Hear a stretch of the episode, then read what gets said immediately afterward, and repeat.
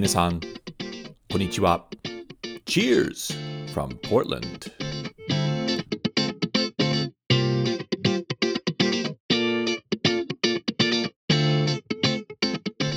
皆さん、こんにちは。どうも、お収集ブログのレドです。ポートランド、オレゴンのお酒シーンを紹介するお得ポッドキャストへウェルカムです。オレゴンでは天気は涼しくなって嬉しいです。そしてフレッシュホップビールの時期となりワクワクしてます。それではこれはエピソードよんじゅうきゅうです。このエピソードよんじゅうきゅうではオレゴン州のお酒ニュースを共有してクラックスの新しいポートランドタップルームを紹介します。そして今回のインタビューゲストは今年に札幌でストリートライトブルーイングを立ち上げた宮口浩一さんです。宮口さんはブルワリーオーナーになるまでのジャーニーは独特ので、ぜひご期待ください。なお、このポッドキャストはトラブルポートランドの提供でお送りします。ポートランド観光にご関心のある方、ぜひ ダブリューダブリューダブリュードットトラブルポートランドドットジェーピー へどうぞ。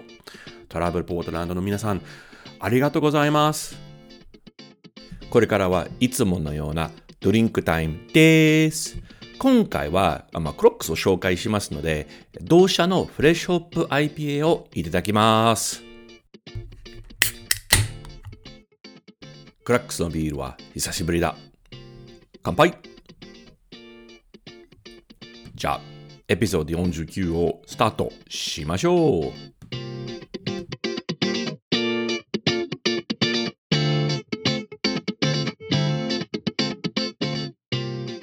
次、オレゴンのお酒シーンのニュースさん点を共有したいと思います。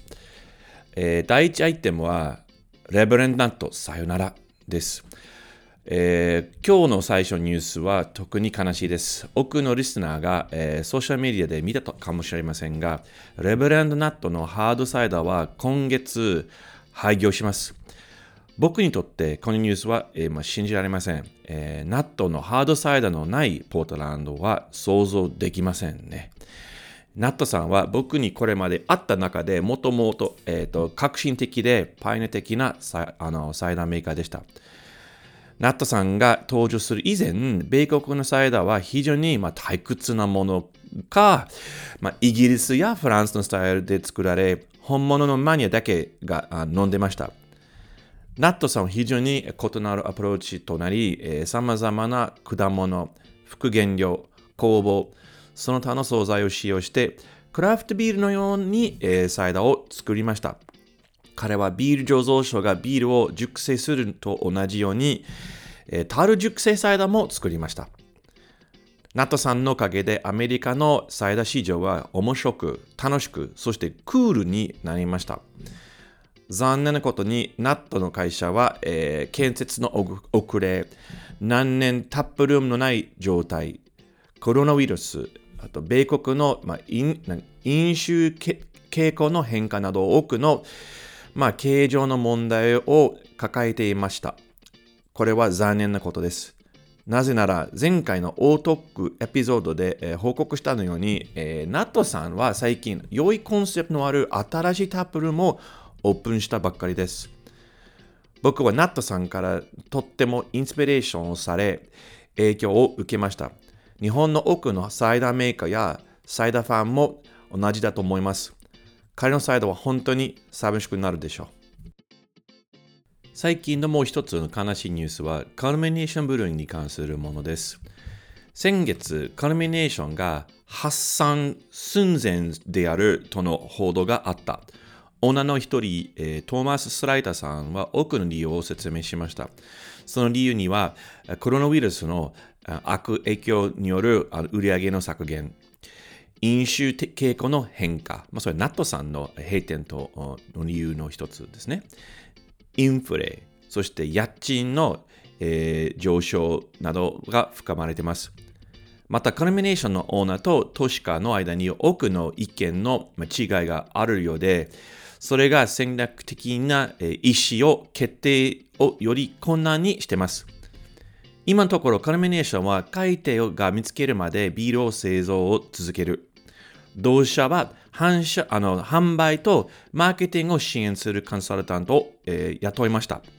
そして家主は近い将来には家賃値上げを中止することに同意したようです。僕はカルミネーションが問題を乗り越え、オープンである続けられることを心から祈ってます。僕はこの醸造所のビールが大好きですが、さらに柔軟なことはに、えー、そこで働く人々が大好きです。カルミネーションのフラッグシップビールであるフェイドラスは僕がの大好きな アイピーエー の一つなので、これからも飲み続けたいと思います。カルミネーションの皆さん、頑張ってください。今回のみっつめのニュースはより嬉しく、えー、ポートランドのBrujos Brewingのオープンする予定についてです。Brujosの醸造責任者はサム・ゼルメニョという方で、以前はグレートノーションとリビングハウスで働いていました。しばらくの間、サムさんはその以前の保養酒の醸造システムを借りて、Brujosのブランドでビールを仕込みを始めました。そして先月、サムさんは廃業したえー、ハンマー&スティッチの元醸造所のスペースで自分の醸造所をスタートすることを発表しました。ブルーホースの、まあ、興味深い点は、えー、ヘイジー アイピーエー とスタウトスタイルのビールを中心に提供することです。サムさんはメキシコ系アメリカ人で、えー、メキシコのゴス文化が大好きなので、えー、彼の缶デザインやビール名はすべてオカルトや、えー、ブラックメタル音楽を反映しています。面白いね。えー、現在、えー、醸造所にはタップルームがはありませんが、オカルト的のハロウィンに、にはオープンする予定です。あの、インテリアデザインもとっても面白いものになると思いますので、チェックするのは間違いありません。以前、ポートランド、オレゴンのお酒シーンのニュースでした。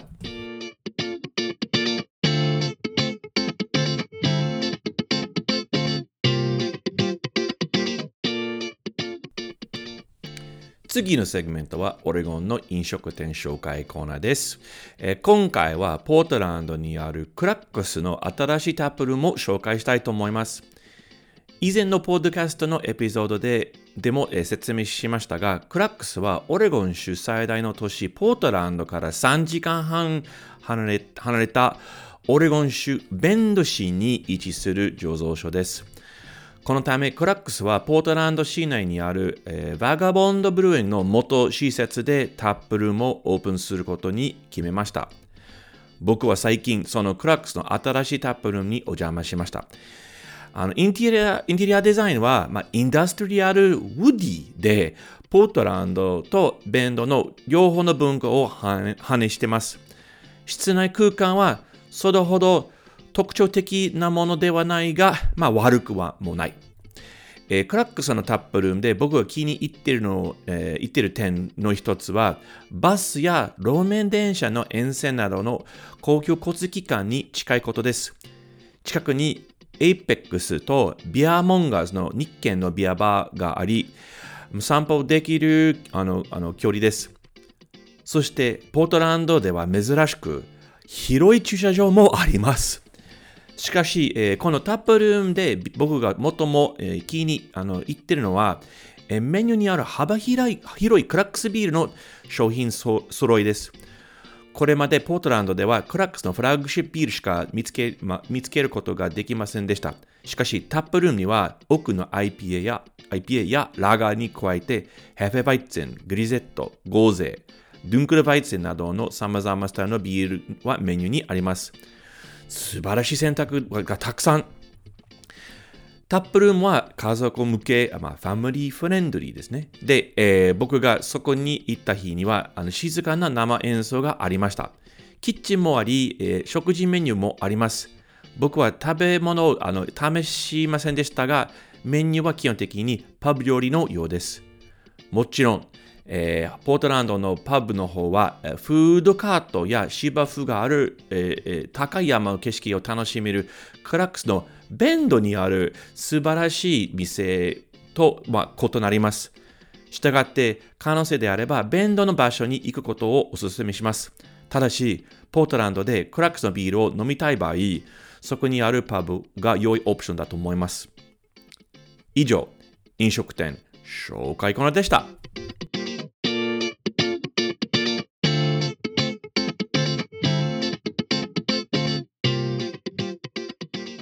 次はインタビュータイムです。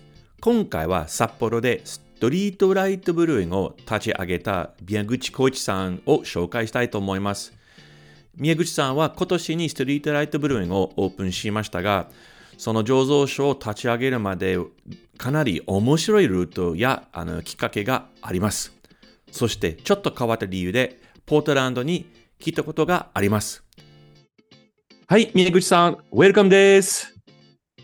よろしくお願いします。お願いします。どう今、北海道の天気。北海道、北海道ですよね、宮口さん、今、今、今はね、はい。札幌ですよ。うん、あ、札幌、はい。札幌今年めちゃめちゃ暑いんですよ。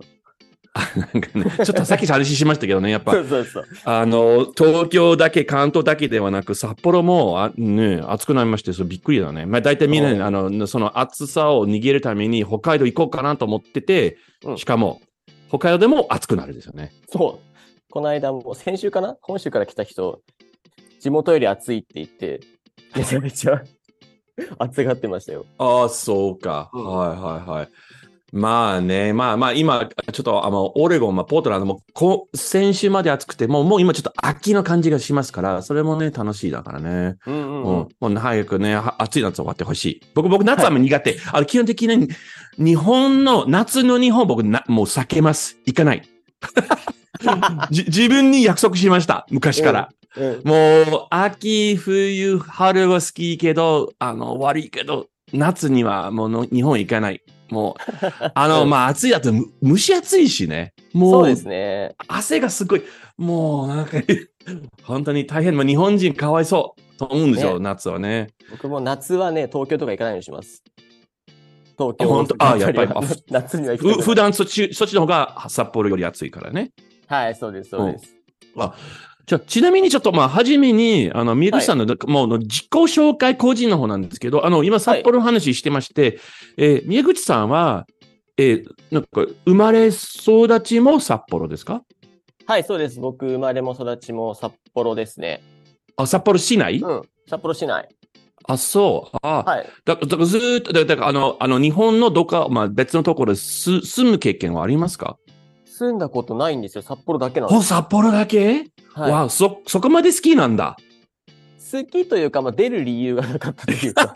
まあ、好きって言っていいよ。まあ、まあ、でもいい場所ね、本当に。あのね、うん、ほら、あの、札幌ってさ、ね、ポートランドの姉妹都市じゃないですか。そうなんですよ。ねで、やっぱ、札幌でちょサイズがいいと思うんです。もう、マッチはマッチだけど、東海は東海だけど、それでかすぎるではないからですよね。うんうん、そうですね。ちょっと離れればね、山もあるし。ああ、はいはいはい。うん。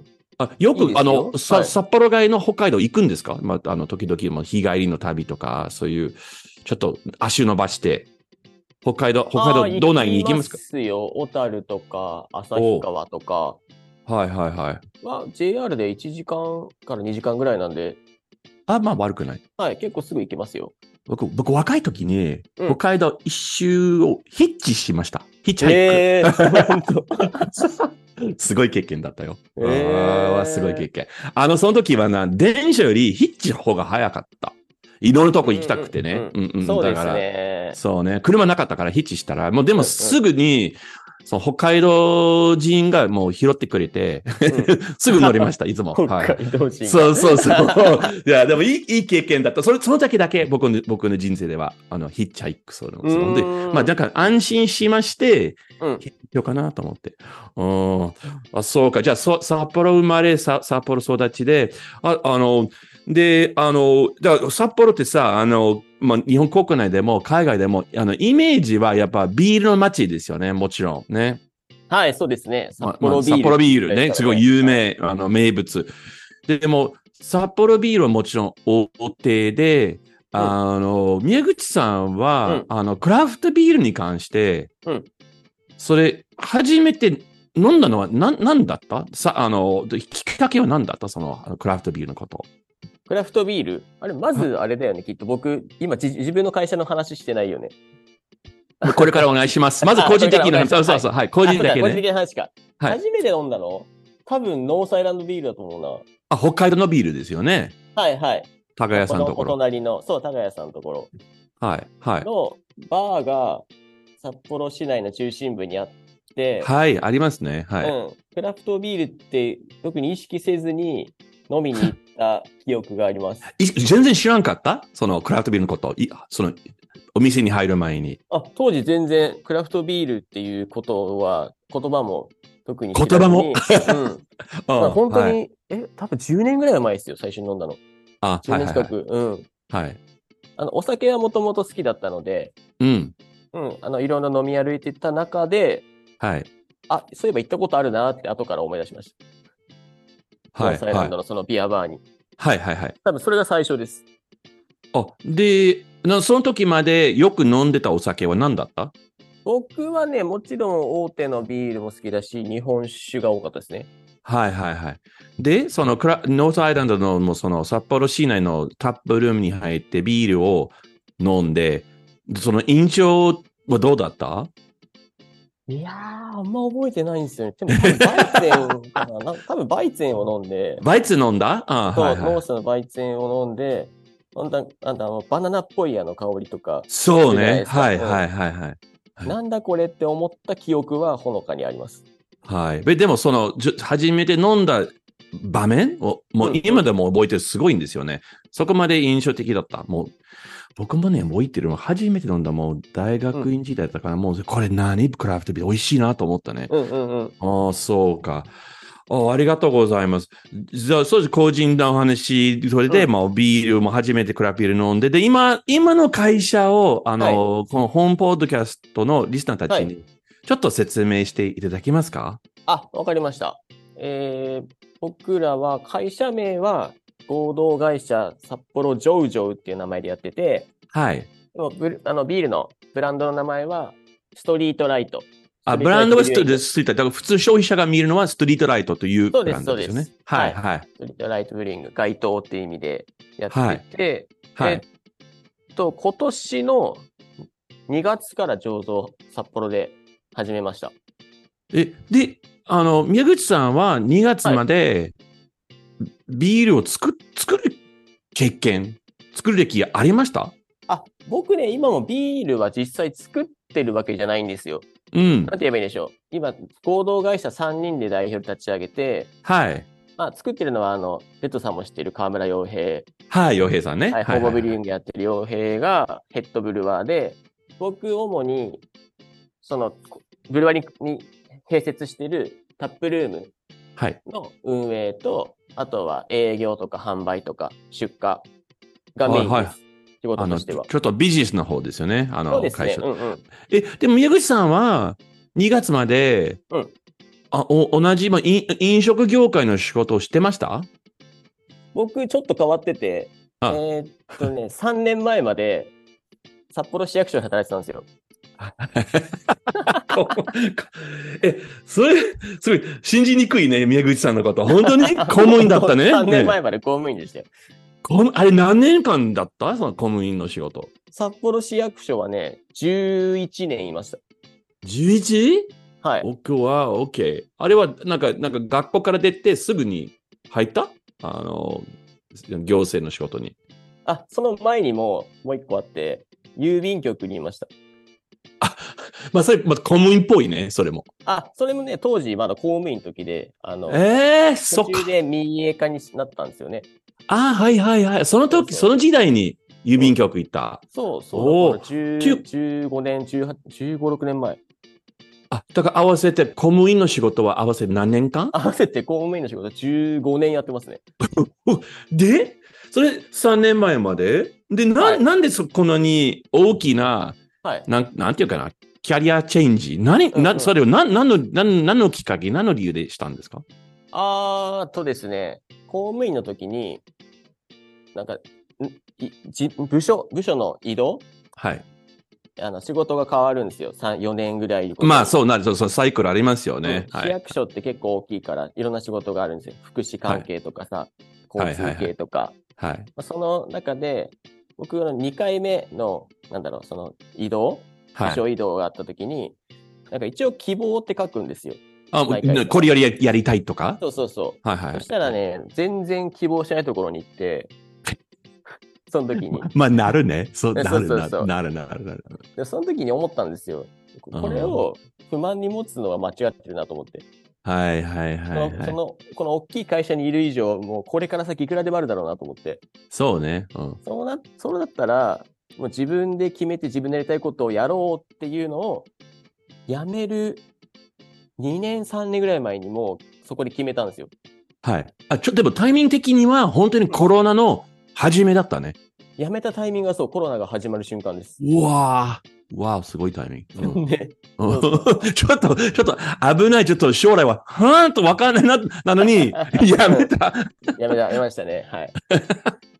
わーお、オッケー。そうなんですよ。そうで、やめるって決めてから、いろんな、その、別の仕事の人とか、いろんな人が集まる場所に行くようにして、うんうん、なんか自分のやりたいこととかを探そうと思って。はいはいはい。で、探し回ってた結果、ここに行き着いてました。え、ビール。ビール、ビール業界。え、それなぜですか？まあ今、さまざまな、まあ、幅広い選択、まあ、仕事の選択があるなのに、うん、なぜビールにあの絞ったんですか、その選択を。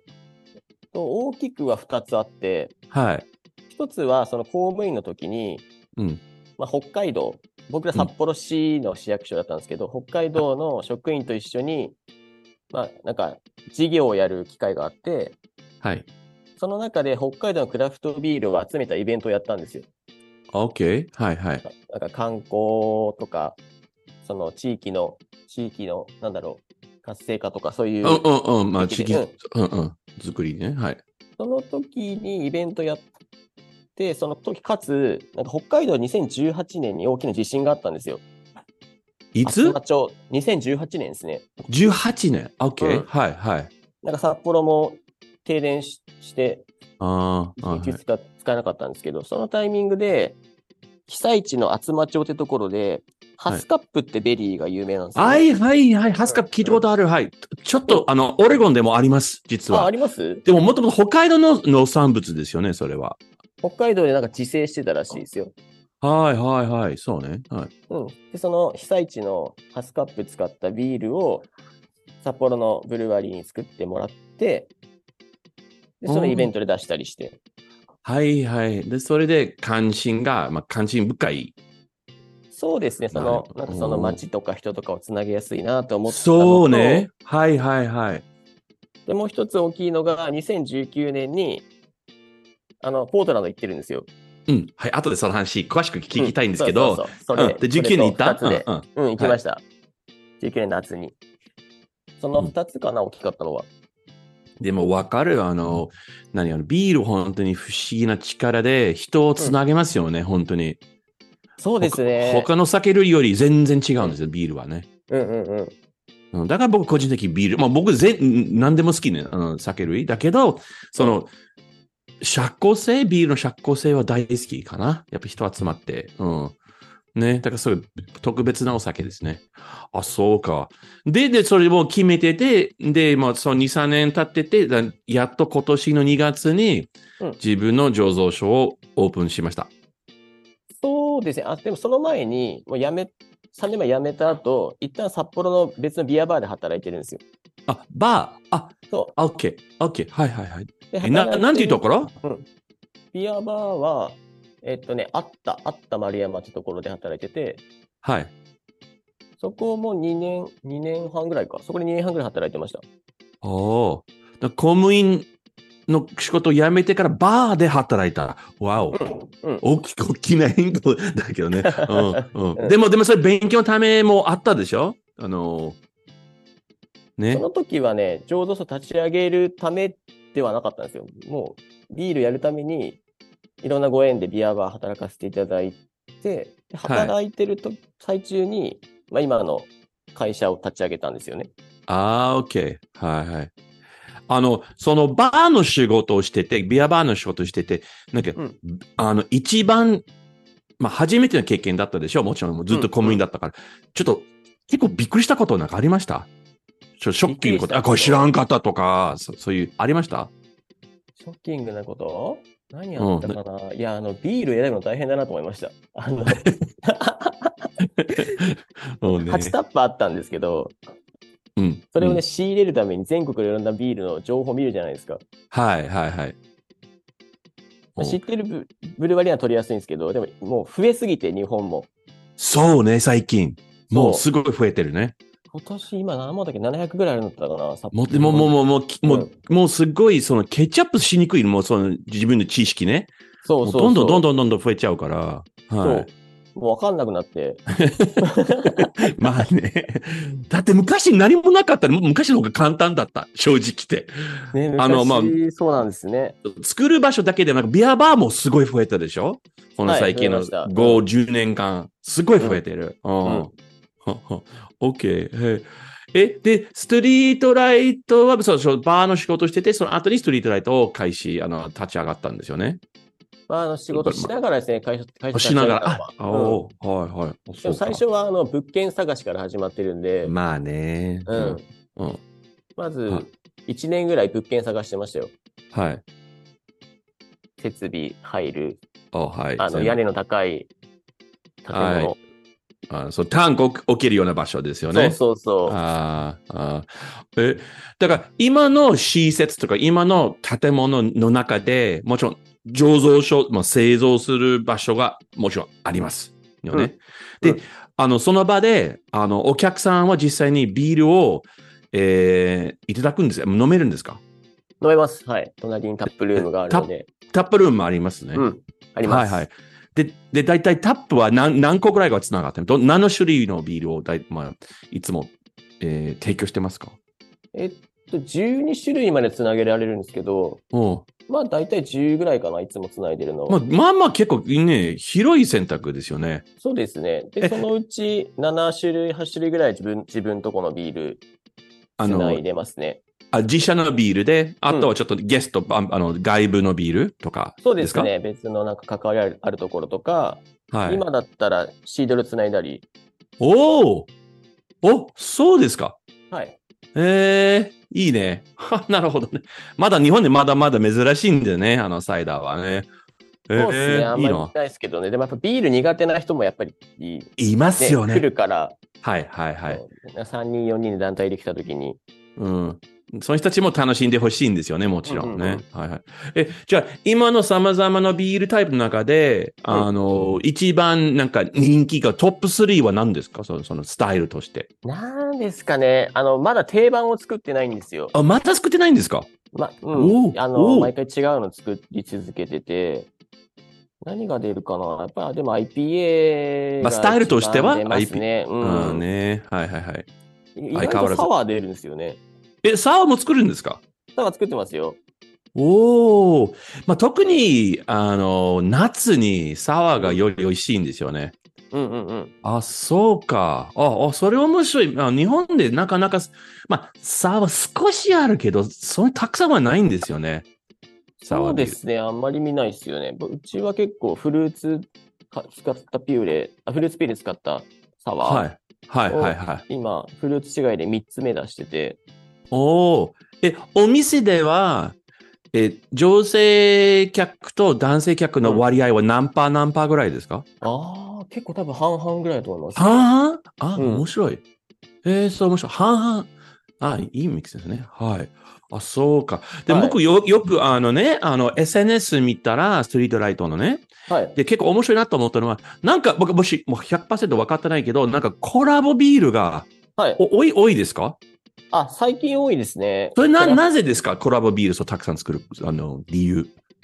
あー、多分、傭兵のつながりが多いからじゃないかな。友達一緒に作りたい。まあ、いいんじゃない？いや、僕、コラボビール大好き。あの、そういうコンセプトね。あの、やっぱりまあ、その、醸造家同士は、まあ、よりね、うん、お互いにも、なんか、その、何、その、楽しんで勉強になって、うん、あとやっぱそのマーケティングもすごいいいんですよね。お互いにマーケティングできますよ。うん、相手と、うん、そのコラボ相手とね。うんうん、ああ、そうか。そうですね。ああ、クラフトロックとやらせてもらったり。あ、見ました見ました。うん、あの鈴木さんのところね。そう、はい、瀬, 瀬戸内か青木さんのところの瀬戸内、ね。はい、青木さんのところね。はいはいはい。はい、最近は、はい、あ、そうそうミッケラーとやらせてもらった。あ、見ました。あ、びっくりした。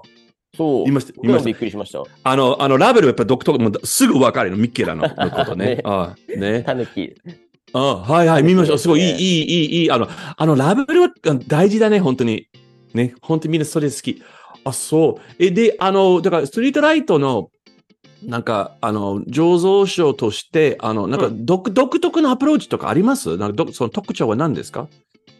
独特な、えっ、ー、と、ビールとしてですか？うん、まあ、まあで、あるいは運営とかさ、ビジネス、まあ、マーケティング、なんでもいいんですけど、な、な、何か特徴は何ですか？ストリートライト。うちはそうですね、最初から、あの、結構大きい設備で、最初か、もう缶、カンニング？はいはい、うん、缶ね。はい、はい。メインでやろうっていう、はい。おお。計画でやってますね、今も。はい。あ、日本ではまだ缶が小さなところは、まあ、まだ少ないんですよね。え、ということ、缶ビールを作っていて、ということは、まあ、もちろんタップルーム内では生ビールを提供しますけど、缶ビールは外におろすとか出すんですよね、もちろん。違うところ。はい、缶ビールおろしてますし、タップルームでもテイクアウトで。はい。ああ、OK、OK、うん。と、あの、今の、あの、クラフトビール好きなもう愛好者は、もう昔は、ね、全部瓶だったんじゃないですか。で、うんうんうん、日本人は、まあ、まあ、みんな、みんなではないけど、まあ、まあ、瓶の方が美味しいっていうイメージ、あの、昔あったんだけど、今の若い人たちとかは、うん、やっぱ缶でも大丈夫？全然変と思わない？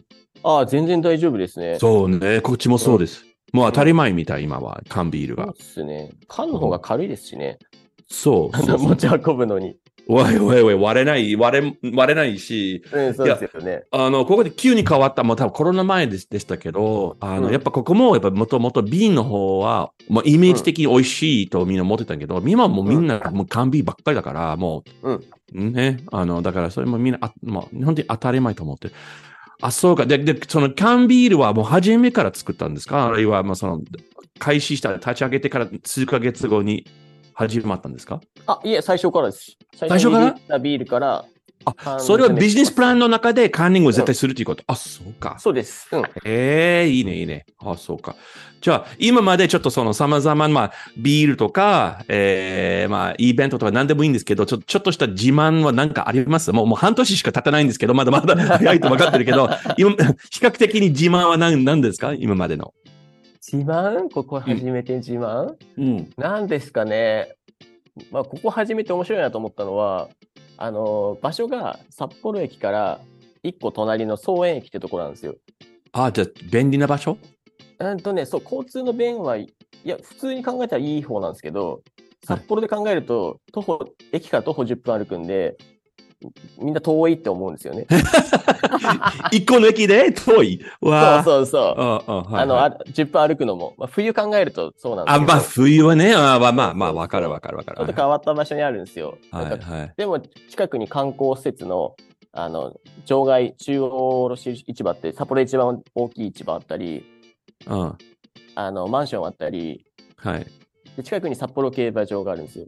あ、競馬場もあるな。そうそう、結構面白い場所で。で、今年ね、その競馬場とコラボレーションしたビール作らせてもらって。ええー、素晴らしい。はい、あれ、日本初でしょ？多分、それは。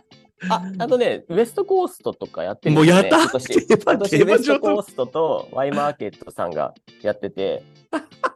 競馬場と、まあ、なんでもいいよ。ね、正直ね。ね、あ、そうか。そうそう。じゃあ楽しいね。うん、ええー、あ、そうか。あ、面白い。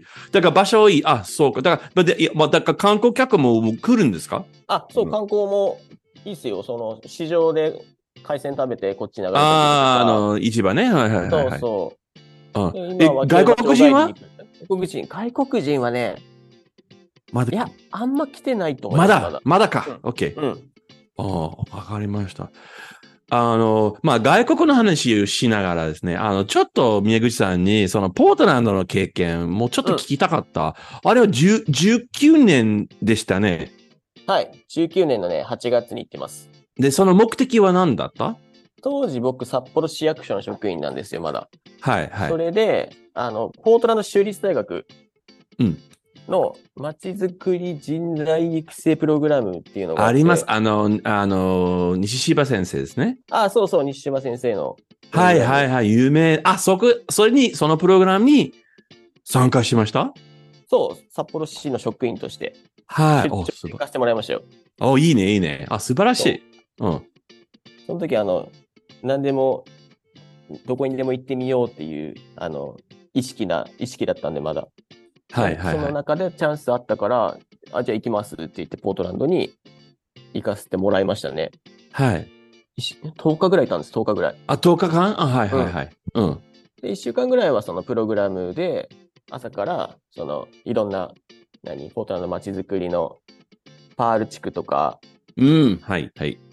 行かせてもらって、もう夕方からは飲みながらみんなとお話ですよ。で、その時でその夜にあのポートランドの、はい、あの何クラフトビールシーン、うん、をちょっともうその体験と経験、まあその楽しんだ。そうですね。夜何か所か行ったな。なんだっけ、僕あの時一人で行ったところもうなくなっちゃったんですよね。なんだっけ、ベイリーズ。あ、ベイリーズタップルーム、うん、そうそう、もうなくなりました。そうですよね、あ、大好きな場所、中心街になるね、あのタップル、うん、あのビアバー。あとどこが好きだったベイリーズ以外に。僕行ったところはどこ行ったっけな、カルミネーションは行きましたね。はい、カルミネーションいいですね。はいはいはい。うん、バスに乗って。あ、バス、あビルタ乗るの、飲むためにバスを乗って移動して。移動してあそこ。はいはいはい。あとどこ行ったっけな、でもローグホール、あの、大学のローグ大 学, 大学の中にあります、キャンパスね、はい、ありますよね。はいはいはい。あ、ローグホールでしょ。ディシューツか、ディシューツも行きました。あ、ディシューツパールチークにありますね。そうそうそう。はいはいはいはい。え、で、それは、その、その、まあ、そのポートランドの経験は、今の会社、うん、ね、に関してどのような、うん、ような影響はい。は、あの、あの、当たりましたか？あ、ありますよ。あの、ま、カルミネーション、僕行かせてもらったのが、確か土日、土曜日の昼だったかなに行ったんですけど、はい。まあ、だからその、あ、そこにいる人たちって結構、地域のご家族だったり、はいはいはいはい。なんかその、ビール飲むためだけじゃないんだろうなって、その、なんだろう、そこで集まって楽しむっていうのが、なんか文化としてもあるんだろうなと思って、ああ、なるほどね。なんか札幌でビール作る上で、はいはい、まあ、そういう人も集まれる場所にしたいっていうのがあったんですよね。ああ、なるほどね。はい。まあ、ビール作るだけじゃなくて、はいはいはい、そこにブルワリーに人が集うっていう。うんうん、はいはいはい、はい。そういう思いがあったので、もう、だからた、建物探すのが余計大変だったんですよ。高さがあって、うん、タンク入って、かつお店もできる広さのある建物を探し続けて、うん。でもやっぱりポートランドっぽくね、あの、倉庫とかの再利用したかったんで。ああ、なるほどね、はい、も元倉庫を借りて。ああ、そう、なるほど。そう、ポートランドっぽいね。ああ、はいはいはいはい。それでやっと見つけたのが今の建物なんですよ。おー、だから、でも何、いちねんかんぐらい、あの、物件探しをしてましたね。しましたね、はい。わあ、大変。あ、そうか、じゃあ、ポートランド本当にそこまで影響はありました。ありましたね。はい、僕ら代表社員さんにんとも行ったことがあるんですよ、ポートランド。あ、みんなは、うん、おさんにんとも。それぞれ別々なんですけどね。はいはいはいはい。うん、そう、それでやっぱりこう、そう、こういう、なんだろう、人が集えるブルワリーといいますか、うん、そういうのを、うん、最初からやりたいっていう思いで動いてましたね。はいはいはい。あ、うん、ありがとうございます。そこまで、あの、その影響で、あの、うん、宮口さんはじ、その、ブルー、札幌でもう、ね、あの、ポートランドの姉妹都市の札幌で、そうそうそう、醸造所たったす、素晴らしいね、それは。ね、いいストーリー。来年ろくじゅうごしゅうねんですよ。あ、もう、もう ろくじゅう? ろくじゅうご。わお！OK。ろくじゅっしゅうねんでビール作ったじゃないですか。はい。あの、コラボ、そう、あったでしょうね。あの、その時。そうそう、に種類ぐらいあった、その、あの、その、記念ビール。ありましたね。二つありました。二つありました。はいはいはい。はい、カルミネーションってなんだっけ、今もなくなっちゃったとこなんだよな。ロム、ロム、ロムポックなんだっけ、あ、ロンポック、はい、はい、ロンポックでした。はい、もうない、はい。もうなくなりました。はい。そうそう。はい、そことに、に箇所でやっえ、あれもしかして来年作るんですか？来年なんかやりたいんですよね。え、だ、誰が主催するの、そういうこと。僕、わかんない。その、姉妹同士協会、うん、ソーセージなん委員会するかな、だねえ。でもろくじゅっしゅうねんの時はなんか特にあの行政とかを入れずに自分たちでやろうって言って、はいはいはい、ビアセラーさんとか、はいはい、エゾビールのプレットとかも協力してもらって、はいはい、うんね、うん、作りましたよ。OK、来年どうしようかな。あまあ、これはちょっとあの最後の質問ですけど、まあ、もう本当にもう立ち上がったばっかりなんだけど、もう半年しか経てないね、にがつからはちがつまでね。うんうん、でこれからの じゅうに, じゅうにかげつかんになんか大きな予定は何ですか？予定？大きな予定。うんうん、そうですね。あのビール、そのストリートライトのビールのこととか、その醸造所のこととか。醸造所はね、まだまだフル回転してないので、なんだろう、そのやっぱりその僕らの認知を広げ広げて缶の出荷先を増やすところをまずやらなきゃいけないんで、はいはい、これから営業とかして増やしていかなきゃいけないので、まあね、まあ、その安定的に出荷し続けられるようにね、僕らが努力しつつ、あのね、すごい大事、宮口さんね、まあ、うん、まあビールは美味しくて楽しくて、でもでも最後にはあのビジネスですね。うんうんうん、ね、だからすごい大事なこと、その営業。あの、これ続けなきゃいけないから。そうです。あの、特に今ね、日本でその、件数がだんだん増えてるから、そうなんです。もうちょっと難しくなるんでしょうね。まあ、これ、まあ、日本だけではなく、まあ、アメリカもそうですけどね。うん。うんうん、でも、それはちょっと、あれを、その、最後には醸造所はビジネスだと忘れず、うん、ね、もう頑張らないとダメですよね。そうですね。あとはやっぱり定番作りたいですね。定番ビール。なんかね、フラッグシップをなんかみんなね、うん、でも差が見つけるまでちょっとね、時間かかるね、お客さんの反応をちょっと判断して、何、ね、一番喜んでくれるからちょっと見たい、見ない、見てみないと分からないんですよね。そうそうそう。定番がないと、ね、あの、大きい、なんだろう、スーパーとかに置くのが大変なんですよね。ね、あ、あとね、バー、バーのスタッフも説明できないんじゃない？もう、そうそうそうそう。もう定番だと、まあ、要するに説明しやすい。うん、もうね、とりあえずこれ飲ん、最初にこれ飲んでくださいって言いやすいですもんね。はい。もう、もういつも常に同じ違うビールだったら難しいんですよね。うん、あの、やっぱ、あの、お店の人間はやっぱ、わからないと自信がないからなかなか売ってくれないんですよね。じゃ知ってる、うんうん、詳しいビールとか、まあ何でもいいんですけど、商品。詳しければ、まあ、売る気があるんですけどね。わからなかった。ちょっと、うん、ちょっと説明できないから、ちょっと恥ずかしいから、ちょっと、ちょっと、ちょっと、ちょっと、ね、難しいな。あ、そうか、うん、でも定番が大事ね。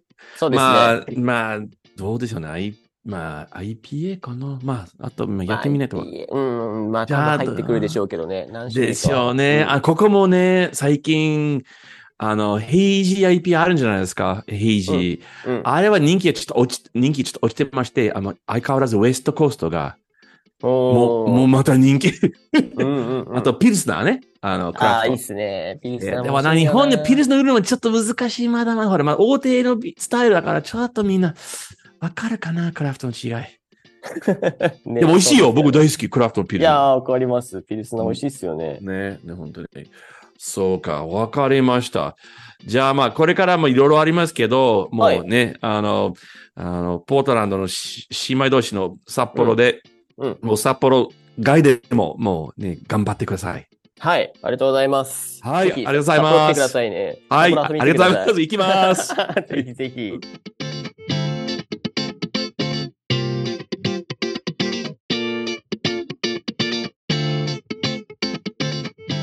皆さんどうでしたでしょうか。宮口さんのインタビュー、面白い道を取ったでしょう。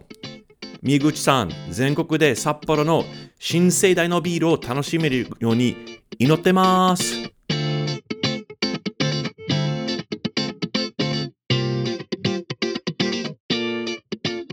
このポッドキャストエピソードを聞きいただき、誠にありがとうございます。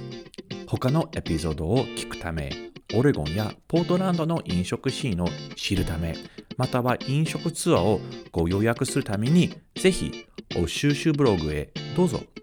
Facebook または Instagram のフォローもお願いします。また次回はよろしく。